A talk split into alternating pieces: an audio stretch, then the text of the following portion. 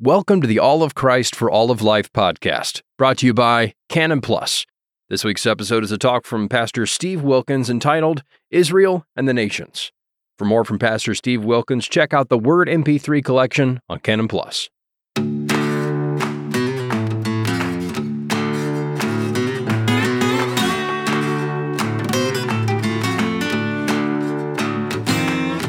To read this evening from Genesis chapter 12 the first eight verses of this of this chapter, where we have the call of Abraham. He's called, of course, Abram at this point. So hear the word of God, Genesis chapter 12, beginning at verse 1. Now the Lord had said to Abram, Get out of your country, from your kindred, and from your father's house, to a land that I will show you. I will make you a great nation. I will bless you and make your name great, and you shall be a blessing. I will bless those who bless you, and I will curse him who curses you. And in you all the families of the earth shall be blessed. So Abram departed as the Lord had spoken to him, and Lot went with him. And Abram was seventy-five years old when he departed from Haran. When Abram took Sarai his wife, and Lot his brother's son, and all their possessions that they had gathered, and the people whom they had acquired in Haran, that they departed, and they departed to go to the land of Canaan. So they come to the land of Canaan. Abram passed through the land to the place of Shechem, as far as the terebinth tree of Moreh. And the Canaanites were then in the land. Then the Lord appeared to Abram and said, To your descendants I will give this land. And there he built an altar to the Lord who had appeared to him. And he moved from there to the mountain east of Bethel and he pitched his tent with Bethel on the west and Ai on the east. And there he built an altar to the Lord and called on the name of the Lord. Amen. Let's pray. Again, our Father, we give you praise that you do by your Spirit illumine our hearts and minds so that we might understand your word and believe those things that you have spoken. Help us to receive then these things, lay them up in our hearts, practice them in our lives for Jesus' sake. Amen. God's purpose from the beginning embraced the world. His purpose is to have the earth filled with His knowledge like the waters cover the sea, to fill the earth with His glory.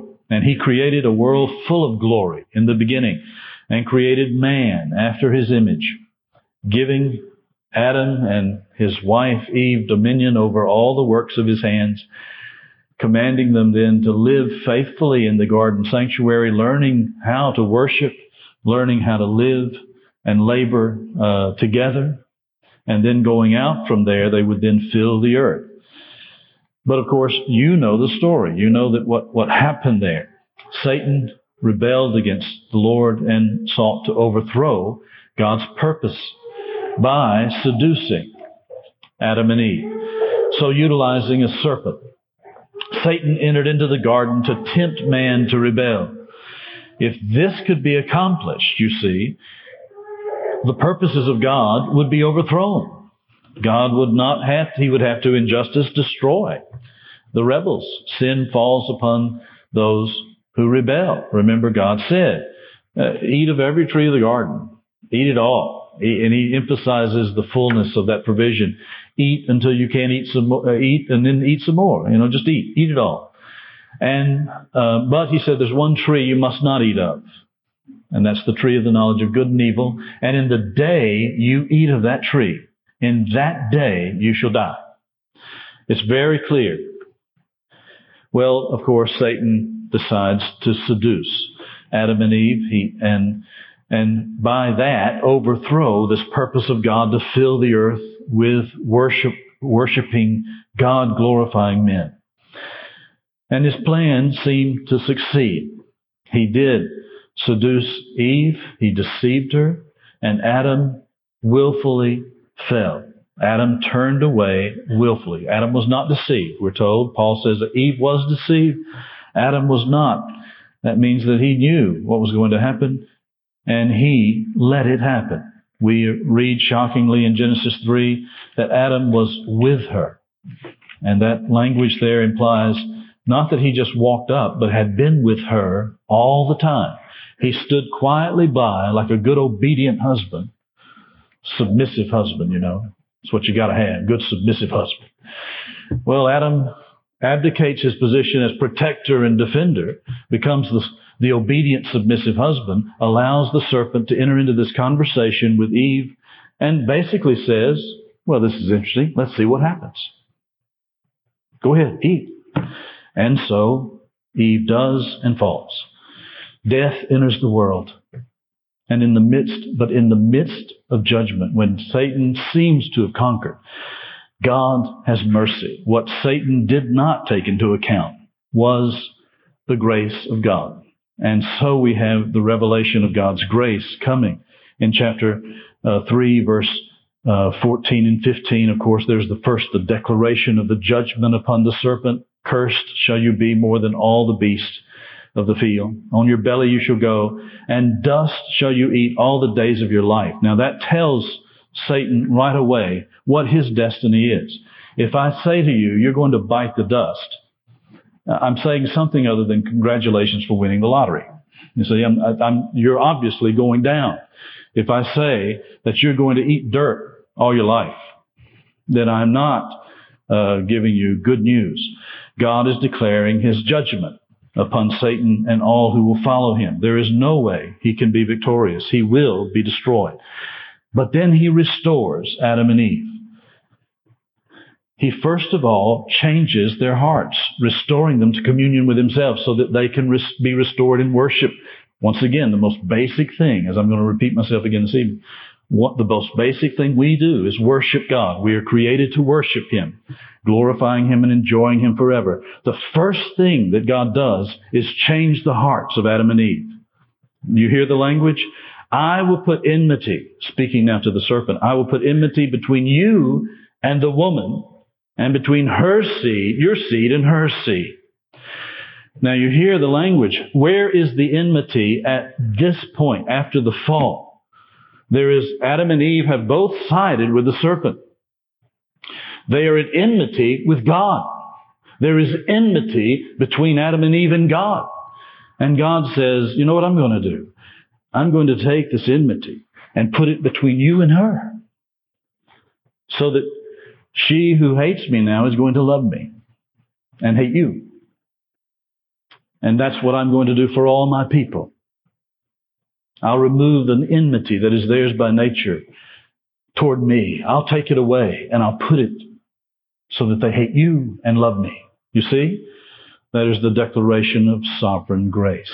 God saves. And he changes the hearts here, declares what he's going to do. He changes the hearts of Adam and Eve. Then he restores their marriage. He says to the woman, I'm going to greatly multiply your sorrow and your conception. In pain, you will bring forth children.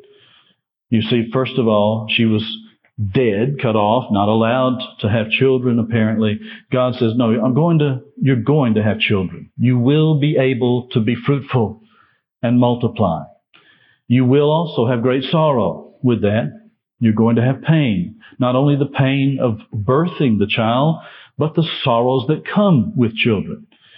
And that doesn't undermine the fact that the Bible says children are a great blessing. They are indeed. But they're also a headache. And they are, they cause pain sometimes. And some of you have known it. All of us who have older children have gone through painful seasons.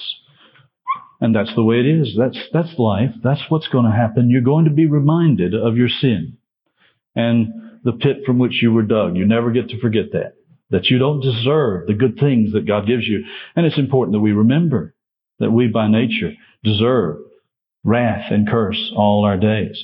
But here's good news. Here's the grace of God. You will have children. And in the midst of that, you will be mindful of how gracious that is that you have children. So you'll be thankful in the midst of the pain in the midst of the sorrows, you're going to still be thankful.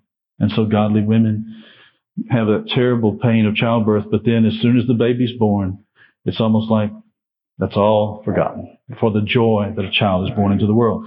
Then he restores the marriage and he does it in this way. Your desire shall be for your husband, but he shall rule over you. Now understand the language there. It doesn't mean that she's going to desire her husband sexually. Uh, at least in my view, it doesn't mean that. I know some commentators say that. I think the parallel line tells you what he's talking about here. What has happened is that their roles were reversed. Because of Adam's abdication, he took the role of the silent, submissive woman, basically. Let his wife do the interacting with the serpent. He abdicated his headship of his, of his wife, his faithful rule over her as a faithful shepherd. He abdicated. He let her stand without protection. Now God restores this relationship and he tells Eve, he, your husband will rule over you. Now here's the problem. You're going to desire to rule over him. That's the part of sin. The same phrase is used later on when God addresses Cain, that sin uh, is crouching at the door, desiring you, but you must rule over it. He uses the same phrase. And clearly it's, you are going to want dominion. You're going, this, the problem with women is that they want to take dominion. The problem with men is they want to give it.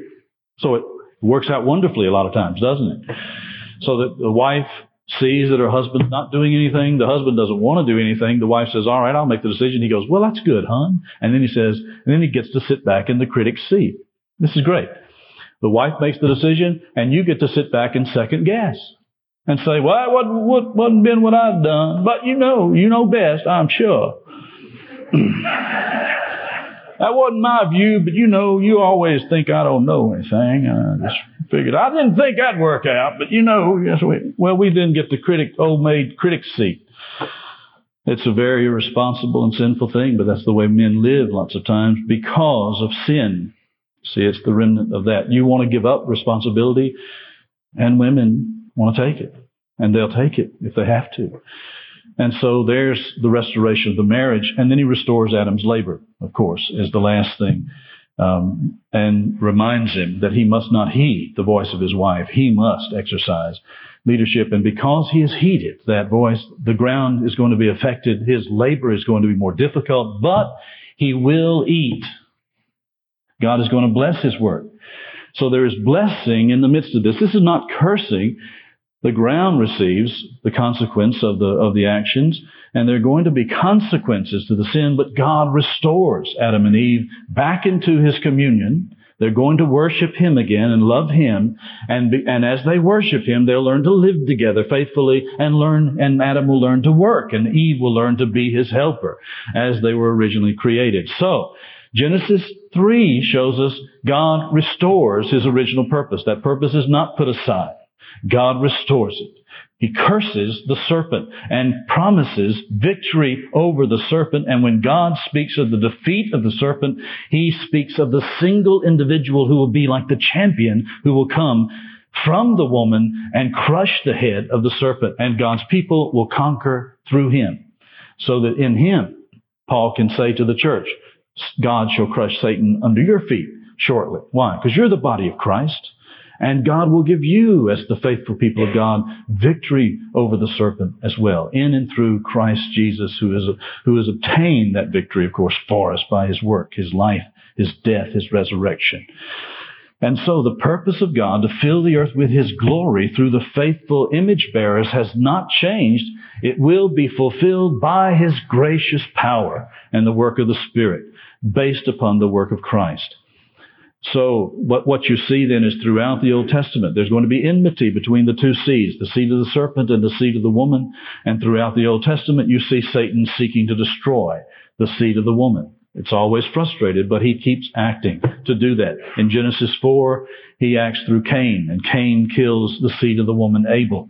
But God raises up Seth, and men begin to call upon the name of the Lord after that.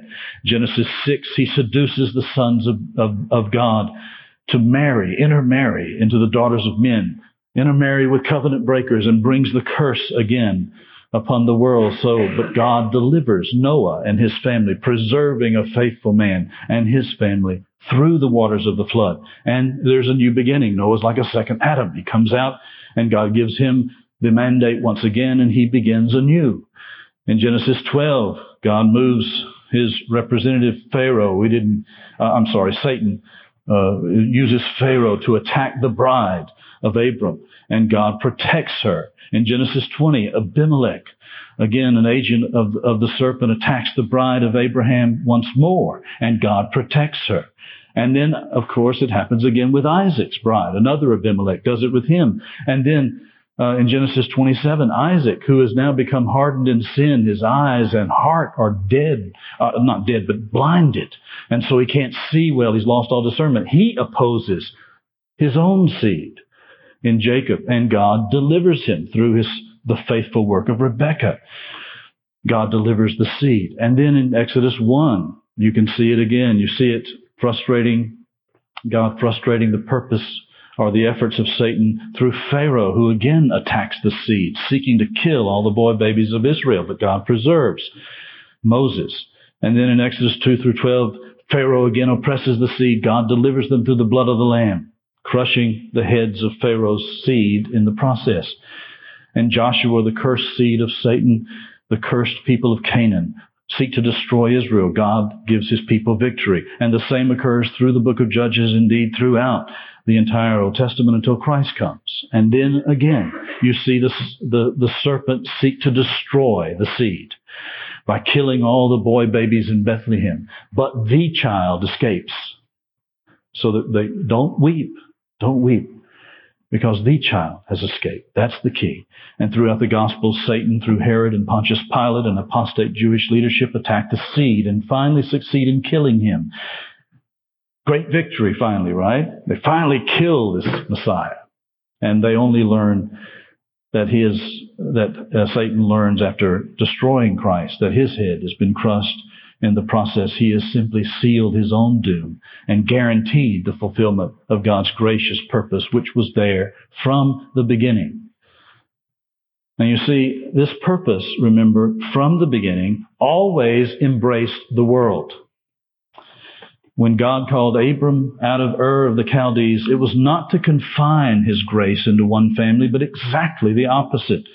He chose Abraham's family to be the priestly nation, the representatives of the entire world, the instrument through whom salvation would come to all the nations. They were to be the people who would be light, the light of the world, and show forth the praises of the Lord to all the nations. And notice these promises then, now to chapter 12 where we read it. Notice the promises of God given to Abraham. He's going to be given, first of all, a land. Get out of Ur, he says, he calls him, get out of your country, from your kindred, from your father's house, to a land that I will show you. He's going to be given this land. That will be his home, his sanctuary, the sanctuary for his for his family, for his descendants, that place of dominion where they learn how to worship and live. Canaan is described then as the garden of the Lord. It's like the garden of the Lord.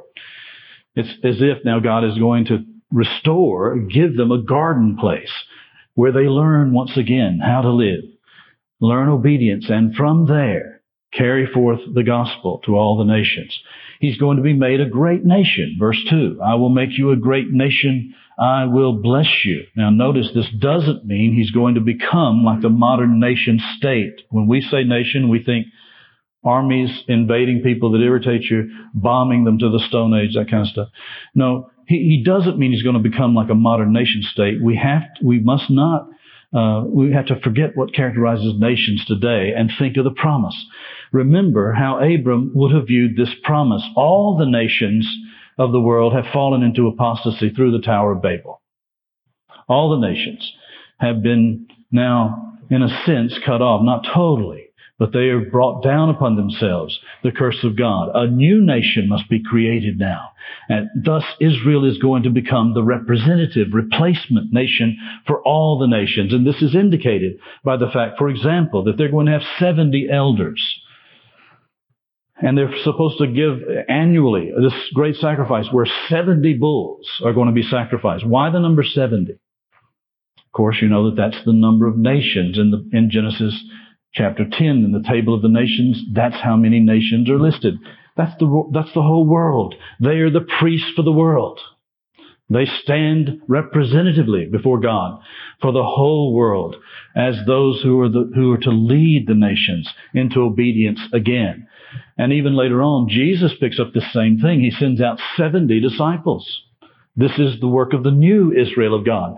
We also, as the church now, in a sense, you see, are the priests of the world. And when we gather for worship, we worship in the name of the world. And that's why our faithful worship very often God blesses and spares those of our neighbors around us when His people honor Him. He spares those around them. Well, that's what happens. The church is the new Israel of God. We are now the representative replacement nation for all the world where all the nations can now gather. Well, Abraham, Abram is that way. He's going to be given a great name. We read in verse 2, your name, and, and God says, I will bless you. I'm going to make your name great. And again, we are to remember how you get the great name, not by rebellion, as at Babel, which has just happened in chapter 11. Not by rebellion, not by seeking uh, to do something by power and force, depending upon your own ingenuity and works, but rather by trusting and obeying, by faith and obedience. Abraham's name, Abram's name here means exalted father. He's going to get another name. It's going to be, that's a great name. He's going to be given a greater name later on. Abraham, that is father of a multitude. And it is this name that Abram will have to bear by faith. You see, how many children did he have? You can think about Abraham going around and people introducing himself and they say, and you know, this is Shalom, Shalu, and who are you? And I say, this is, uh, my name is Abraham. They go, oh my, so how many children you have? He goes, well, I don't have any yet. Well, what kind of name is that? Father of a multitude. You have no children? Uh, not, not yet. And how old are you again? well, you see, he had to bear this name by faith. He had to walk by faith and not by sight. God had promised you will have children like the stars in multitude, like the sand of the sea. And Abraham never saw that many, but he knew, he believed God, we're told. And God counted it unto him as righteousness. You see, Abram was a faithful man and he walked by faith and had to carry even his name in that way.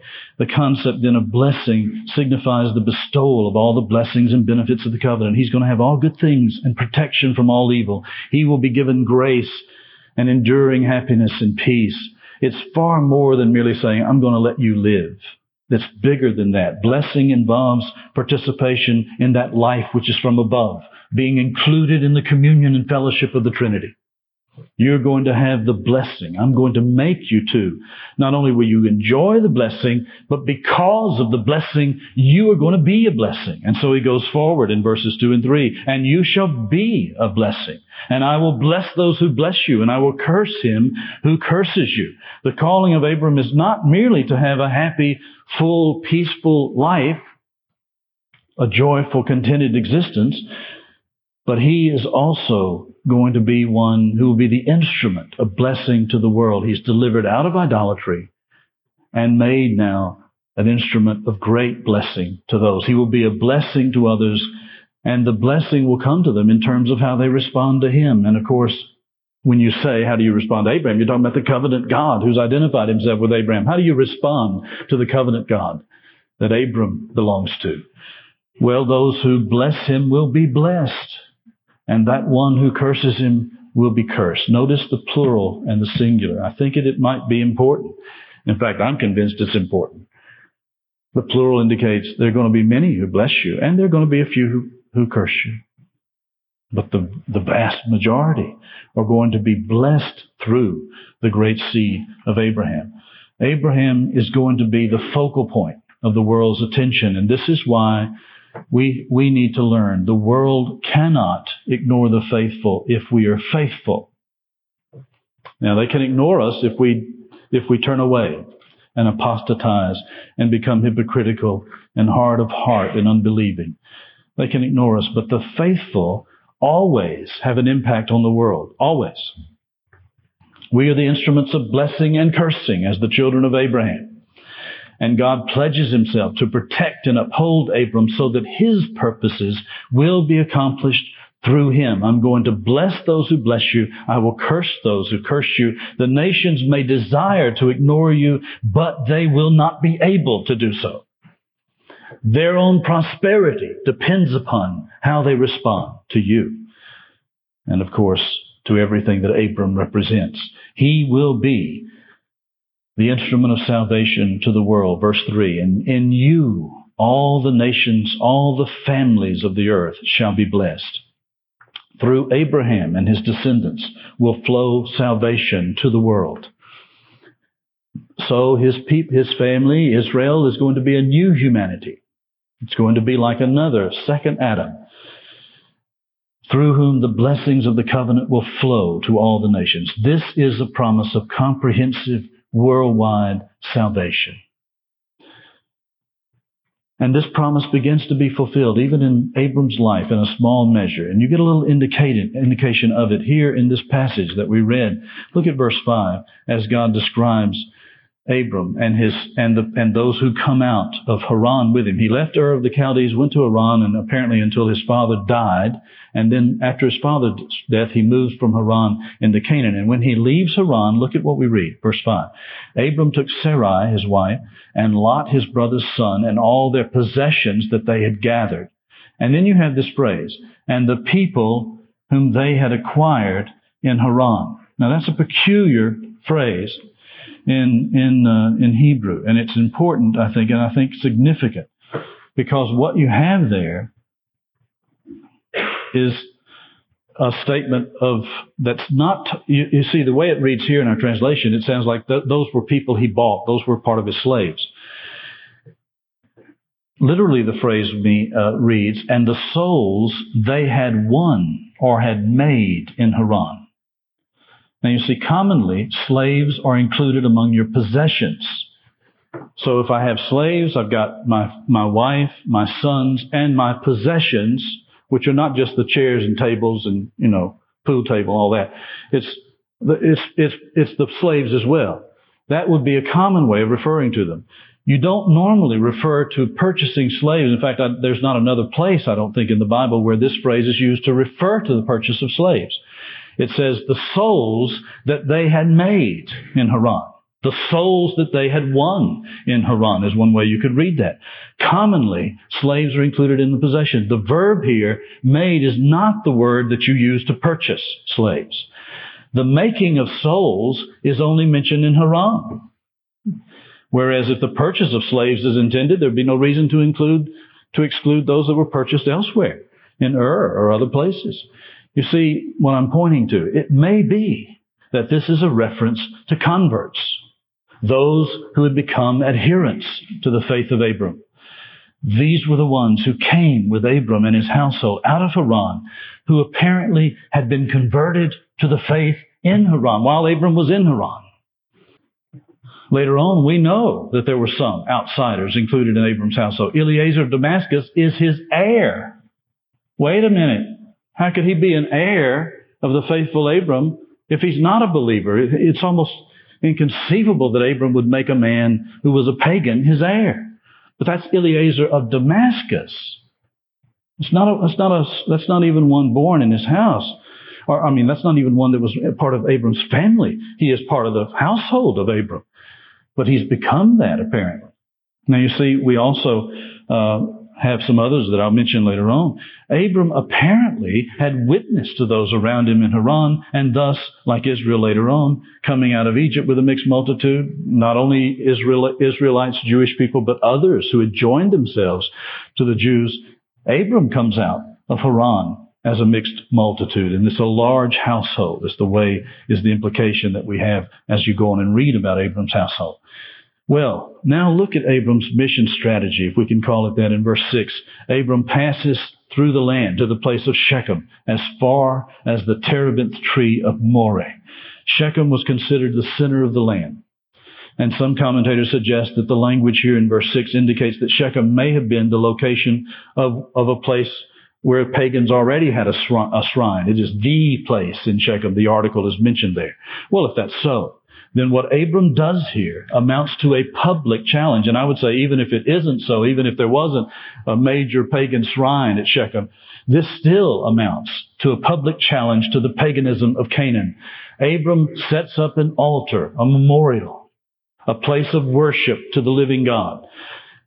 And by doing that declares to the, to all around him that this land does not belong to them. It is Jehovah's land. It's Yahweh's land. It's the Creator's land.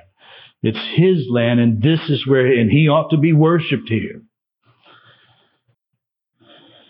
And there in Shechem, He proclaims the truth of God. The word Moreh comes from the verb meaning to teach or instruct. And thus you could actually read this, the oak of teaching, or the teacher's oak. That's, that's what it was called. And apparently it was called that because that's what Abram did there. He set up that altar at Moreh, and that's where he teached. That's where he taught. Teached. He taught. he teach them there. Uh, it was the teacher's oak, and this oak becomes a prominent tree in Israel's history. It's the place later on where Jacob buries all the idols of Laban. It's the burial ground of the pagan idols.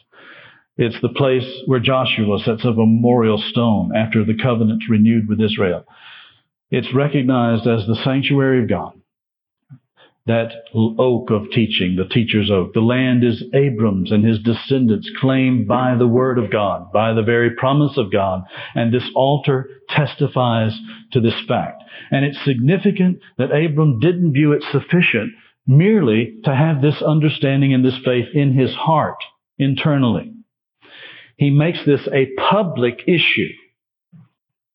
See? He builds a worship place, the altar being this place where God is worshiped. It's a public witness to Abram's internal and invisible faith. And he wants it to be public so that people will see and ask questions. Abram, what's this? He goes, well, that's word, that's where we worship Yahweh, the true God. That's what it means. And he's teaching about him all along here. This is a public witness that Abram belongs to the Creator, the true and the great living God. It is a public challenge to the false gods of the land. This action is analogous to Noah. You see, after he gets off the, off the ark, he builds an altar and worships God there, dedicating the whole new world to the living God. Abram is like a new Noah now. He's come into this land that's really now one of the most cursed places on earth. This is the land of Canaan's descendants. Canaan would be cursed. So here's Canaan's land. And Abram is declaring, yes, right now. Right now, it's, it's pretty corrupt.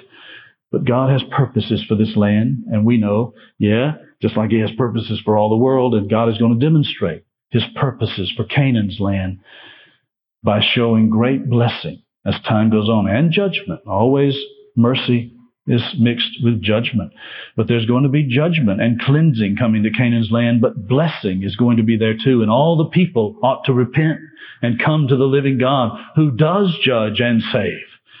And so the altar stands thus as a testimony of the coming judgment as well as the gracious purposes that God has for the land. The land is going to be full of the knowledge of the Lord. And the land is God's land and therefore will be filled with people who acknowledge Him and worship Him and call upon His name publicly. So this is publicly declared by Abram in the midst of the Canaanites. He does the same thing at Bethel. So he goes on down to the south, the bottom end of the land in verse 8. And he moved from there to the mountain east of Bethel and he pitched his tent with Bethel on the west and Ai on the east, and he built an altar to the Lord and called on the name of the Lord. Again, Abram builds an altar declaring the presence of God and the word of God and calls upon the name of the Lord. That's that phrase that throughout the Bible refers to prayer, praise, worship. Public worship. It is the public declaration of worshiping Him. It's the public declaration that we don't belong to ourselves. We are the purchased possessions of the God of all the earth. And we come to trust and glorify His holy name. To call upon the name of the Lord then is to look to Him for life, for salvation, and to worship Him in spirit and in truth. It's that which predominantly marks out the people of God. And it's that which distinguishes us from the world.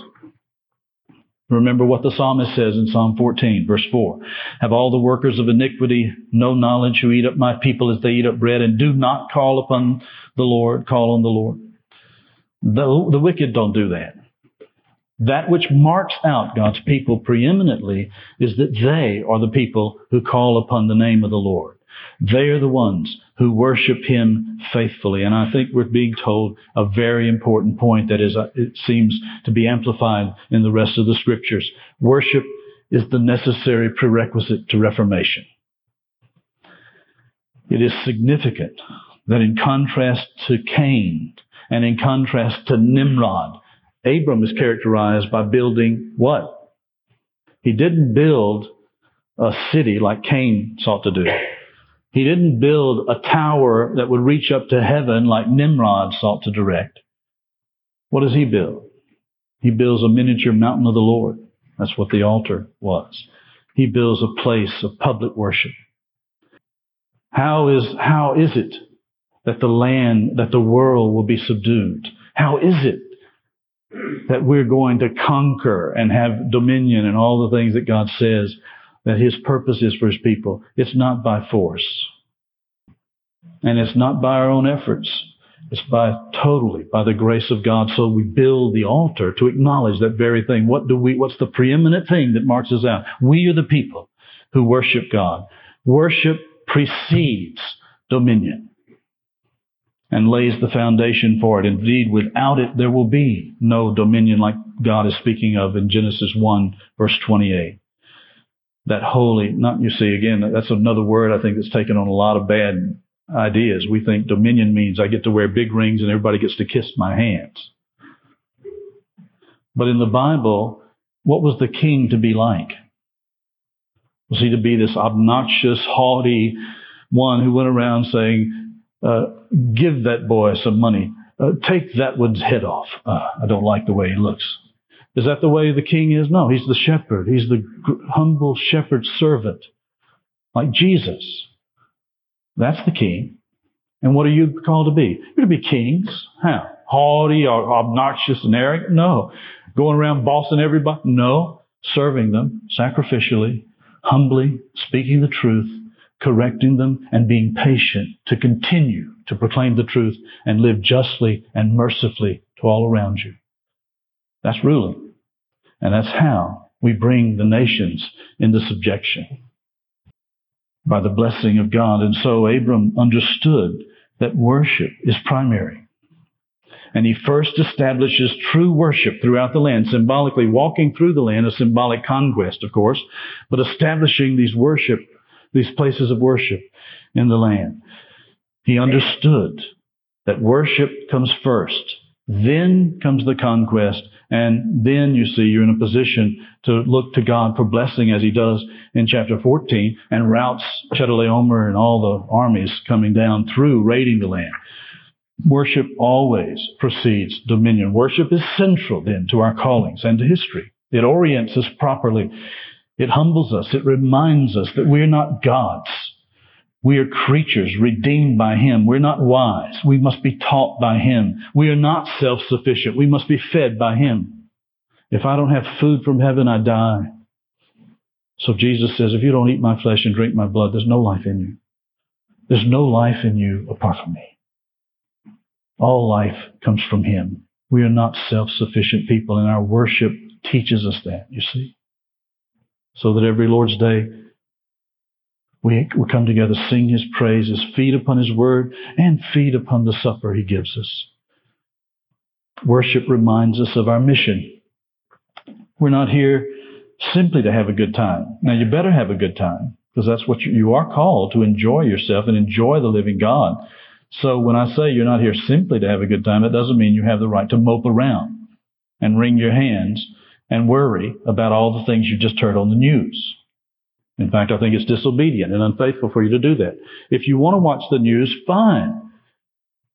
If you want to read a newspaper, good, that's fine. But if it spoils your dinner, that's wrong.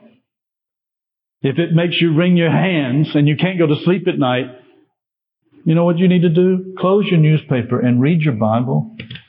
Turn off your television and read the Bible and call up a good friend and say, Remind me of the mighty works of Jehovah.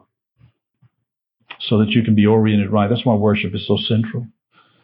That's why it's so essential that you not forsake the assembling of yourselves together, as is the manner of some in our day, who think their own families are sufficient for them. It's a big mistake. We must gather as the family in the presence of the Father and our elder brother and the great comforter and be taught and served by him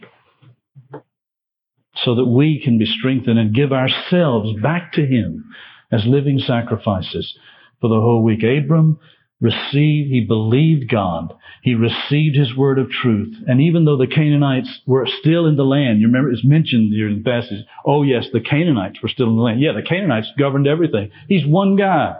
Uh, he's a significant man. He's got a lot of people with him. He's got a pretty sizable host in his household, that's for sure, and he's a wealthy man.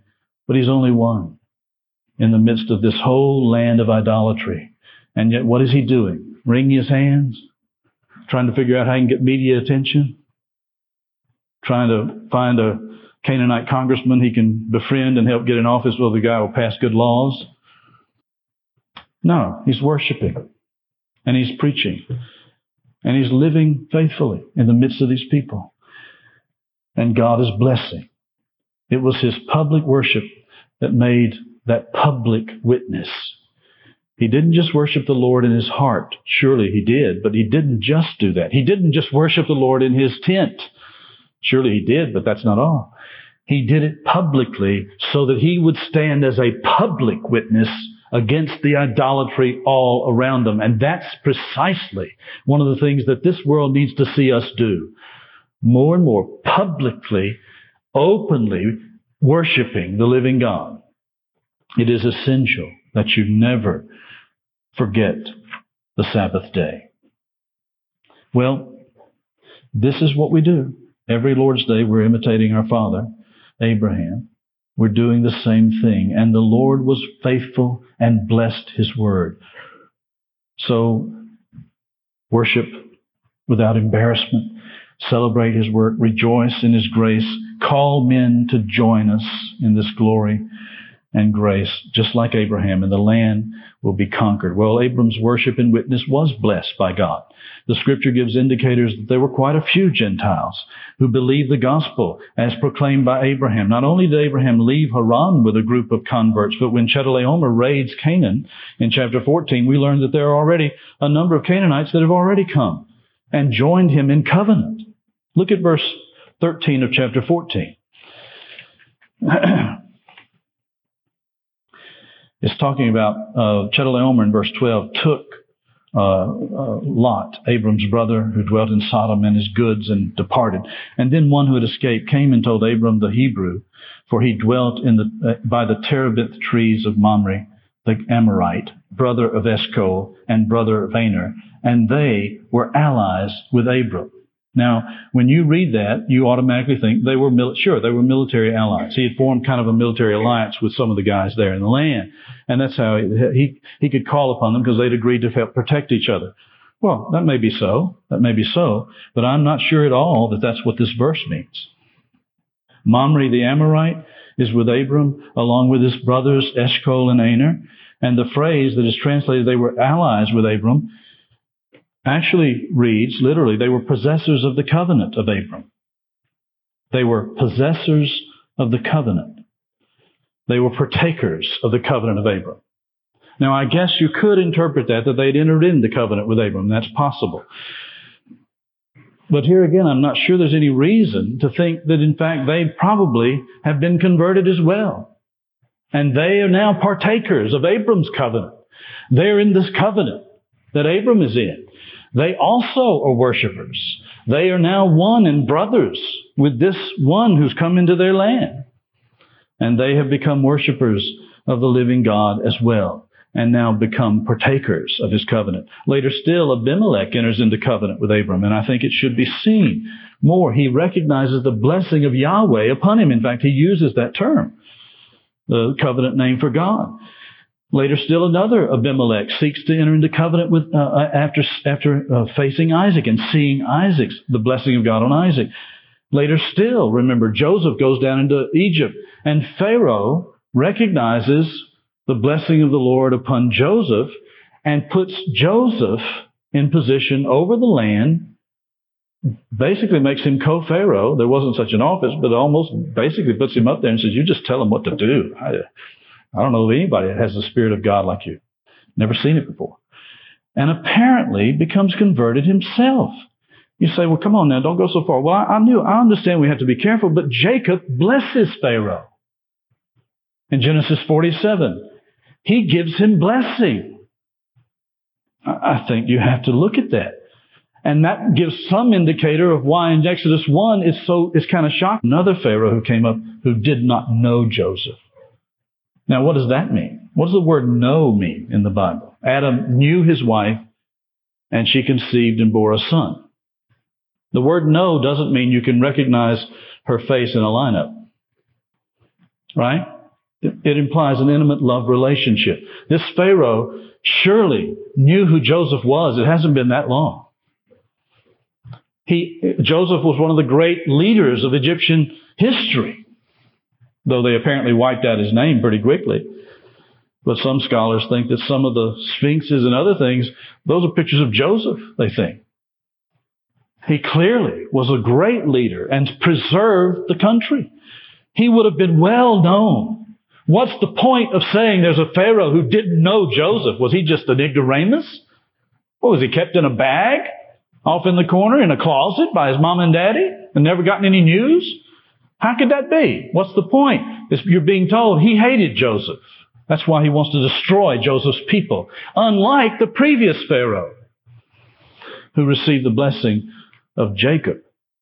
So I think we need to read. Uh, certainly we can't say for certain. But you see what God is like? With a God like we have? And how broad his mercies are? And how he is embracing the world? Is it unusual that, that men and leaders of pagan nations would actually bow down and worship him? No. In fact, it seems that that's exactly what we have. In addition to these Gentiles who were converted, perhaps, we have also these Gentiles who fear God and support the family of Abram. So you have Melchizedek. Where did this guy come from?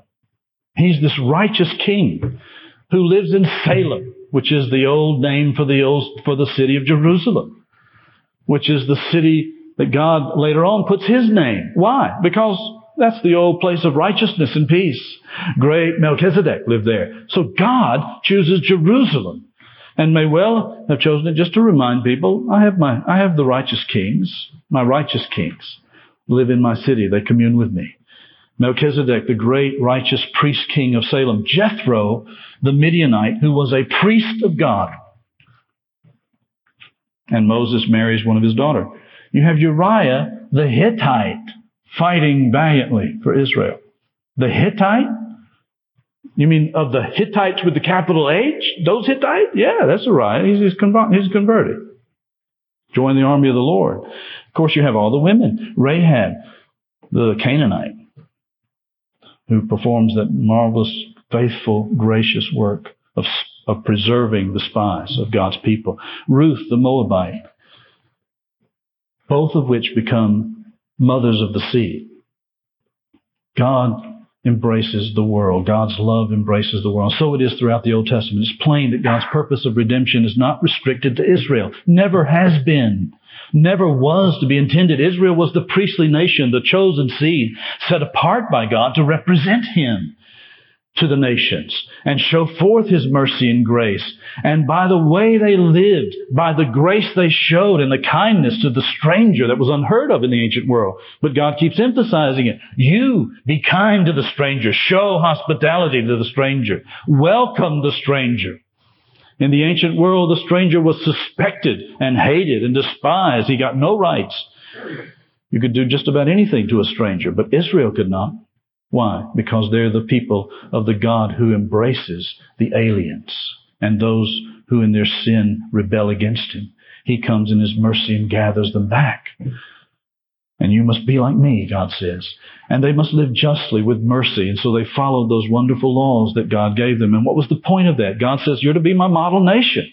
You're to show everybody what a gracious, uh, what wisdom I give to you in these laws. So in Deuteronomy 4, uh, Moses says, I have taught you statutes and judgments This is the Lord commanded me, so that you should act according to them in the land which you go to possess. Therefore, be careful to observe them, for this is your wisdom and your understanding in the sight of the peoples.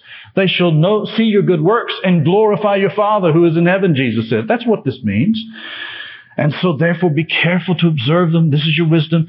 You're in the sight of all the peoples who will hear about these statutes and say, surely this great nation is a wise and understanding people. For what great nation is there that has a God, that has God so near to it as Yahweh, our God, is to us for whatever reason we may call upon him. And what great nation is there that has such statutes and righteous judgments as are in all this law which I set before you this day? Why were they to be so careful about applying? So they could be models city set on a hill, showing forth the wisdom and the mercy and the justice of God in a, in a world that was filled with wickedness, selfishness, idolatry, cruelty, and injustice and oppression. Here was a people who were to be just and merciful, kind, hospitable, and yet not, in, not indulgent. They had principle. They had laws that were righteous and just and were good for you when you kept them. They were given the great promises of the ingathering of the Gentiles along with this. Of course, you remember God said, all the families of the earth will be blessed, he told Abraham, Abram. And then after Abram's, uh, uh, Abraham's obedience in sacrificing or doing what God said with Isaac, which was, he told him to sacrifice him. Well, Abram, Abraham almost did, you remember, and the angel stopped him. Well, God then renews the promise and listen to it. In your seed, all the nations of the earth shall be blessed because you have obeyed my voice. The Psalms are filled with the same idea that God is embracing the nations and the prophets pick up the same theme. So Isaiah says, it shall come to pass in the latter days that the mountain of the Lord's house shall be established on the top of the mountains and be exalted above the hills and all the nations will flow into it. And many people will come and say, come and let us go up to the mountain of the Lord, to the house of the God of Jacob. He will teach us his ways and we shall walk in his paths. For out of Zion shall go forth the law and the word of the Lord from Jerusalem and he shall judge between nations and rebuke many people and they shall beat their swords into plowshares and their spears into pruning hooks. Nation shall not lift up sword against nation, neither shall they learn war anymore. That's the salvation that comes. It's a very concrete salvation that has concrete consequences in the nations. It's going to be a restoration of paradise in a sense. And so Isaiah uses that imagery of Eden to describe the blessings that are going to flow to the nations. The curse is going to be progressively reversed by the grace of God through the gospel as it spreads through the world. The world will not be perfect, and Isaiah doesn't describe a perfect world, does he? There's still death there. But he says, boy, the blessedness of this Perfection awaits the, con- the consummation, but the world is going to be progressively leavened and Christianized. The world where, a world where every nation acknowledges the kingship of Christ and enjoys the blessings of the covenant. And thus God's grace is greater than all our sin. And Paul says, and it will indeed cause a restoration of the whole cosmos because God loves the cosmos. He loves the world. He is the God of grace and mercy who delights in mercy, who delights in giving life, and who is very reluctant to judge, though he will. He does not delight in the death of the wicked, though he will judge them. He does not delight. He delights in mercy because he's the God of life, the God of communion, and the God of love. And so at Pentecost, we see the reversal of Babel where all the nations representatives of all the nations are there of the Jewish people. And then God pours out his spirit and all of them hear. All of them understand the message. Whereas at Babel, nobody could understand anybody else. But here now, where the nations were divided through rebellion, God brings them together through his son. By the outpouring of the Spirit, he reunites the nations, overcoming, undoing the judgment of, of Babel National distinctions are not obliterated. Those people still went away, Cretans and Arabs and all kinds of things. They went away with their national distinctions. But there's a glorious unity in Christ Jesus.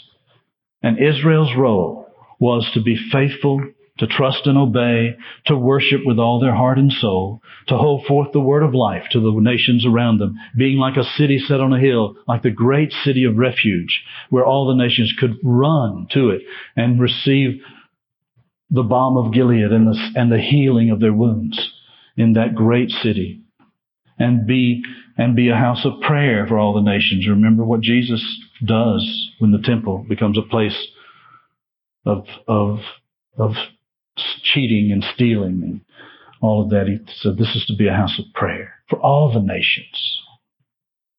And he is very offended that the Jews and priests have allowed the temple to become a place of merchandise. Dishonest merchandise at that. They were to be the priestly people, self-conscious in their mission to call the nations to repentance and faith in the living God. But you know the story. The history of Israel is largely one of great failure at this point. Rather than being the servants of the nations, they became arrogant, proud. They exalted themselves over the nations. They looked down upon the nations. They called them dogs. And that's why Jesus is so offended with the leadership of Israel and the Pharisees. And he denounces them so vehemently. Why? They were ignoring the covenant purposes of God. They were ignoring the privileges that God had given them and their calling to be the priest of the nations and the teachers of the nations. And in that way, the rulers of the nations. They were ignoring all of that. And ultimately, because they refused to repent at the Son's word, God pours out this devastating judgment upon them in the destruction of the temple and Jerusalem. But you see what God did? He raised up a church, which is the new Israel of God, His holy temple. He raised up a new humanity, the second Adam, faithful second Adam, the body of Christ, the new and faithful people, the shining city set on a mountain that came down from heaven in Revelation 21, that Jerusalem from above that Paul says, which is the mother of us all. The heavenly Jerusalem, which is the joy of the whole earth. By the power of the Spirit, God works in such a way in the church that the gates of hell, Jesus says, will not prevail against it. Now, understand that image. You know the way I used to read that. Probably the way you used to read it. I hope you're not reading it that way tonight. But I used to read it as if the church was this fortress, had big thick gates, and Satan and hell is banging against it, banging against those gates, but they're not going to fall. I mean, everybody's in there shivering every time they bang against. Oh my goodness! Oh, hang on to each other, y'all. Oh, and then boom, boom, boom. But the gates stand, and the church survives. That's not the picture, is it? Whose gates are being attacked? The gates of hell. Who's attacking? It's all y'all. It's the people of God. It's the church. Jesus says the gates of hell, all the powers of hell, will not be able to stand against my faithful people. When they worship me, when they love their wives and their children, when they work faithfully in their callings, when they show mercy to one another and to their neighbors, loving their neighbors as themselves, Satan has no chance. The gates of hell cannot stand against the church. The promise of God to Abraham will not fall to the ground. History is the record of salvation, the salvation of the world, as our Savior indicated in John 3.